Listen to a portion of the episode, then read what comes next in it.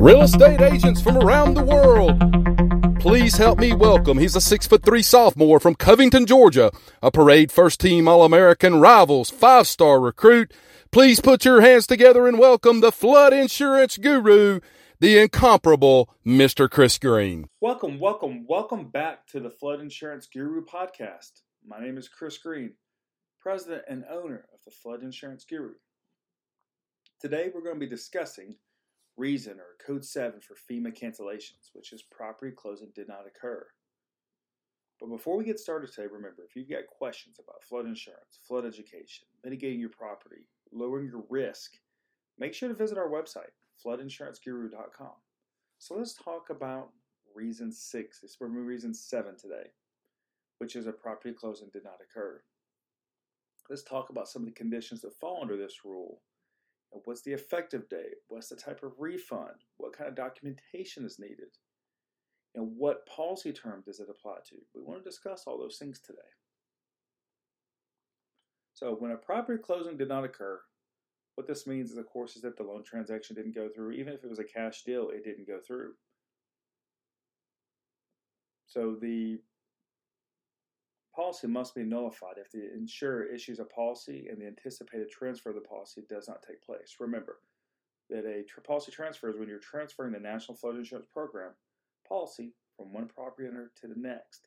Now, it's really important is if this does not go through that you get this canceled out properly so that if a claim occurs, it pays out in the proper name. The other option, you know, the condition for this is if the insured does not acquire the insurable interest in the property, as is mentioned, the closing doesn't go through.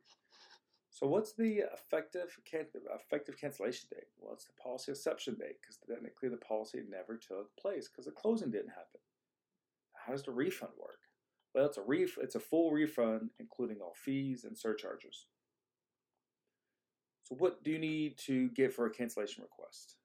Well, you must receive a cancellation request within a year of the new flood policy effective date in order to get this canceled properly.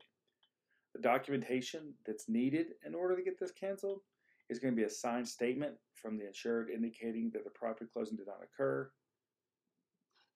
And sometimes also a letter from the bank stating that it did not go through. Now, the policy term that this will apply for will, of course, be the current policy term because there's not going to be a renewal yet because the policy was being issued for a new closing. So, this is how Reason 7 or Code 7 works when it comes to property closing not occurring. So if you've got questions or if you're having trouble canceling a policy where a closing didn't take place or you're having problems getting the policy transfer canceled out, then please reach out to us. You can go to our website, floodinsuranceguru.com, where we have these free resources for you. You can also go to our YouTube channel and our Facebook page, The Flood Insurance Guru, where we're doing these daily flood education videos to help you and to answer your questions.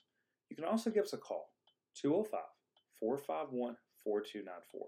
Remember, we have an educational background in flood mitigation, which means we can help you understand your flood risks, help you understand your flood insurance, and mitigate your property to help you minimize your flood premiums and your flood risk. My name is Chris Green, president and owner of the Flood Insurance Guru, and I want to say thank you for tuning in to the Flood Insurance Guru podcast on FEMA cancellation reasons.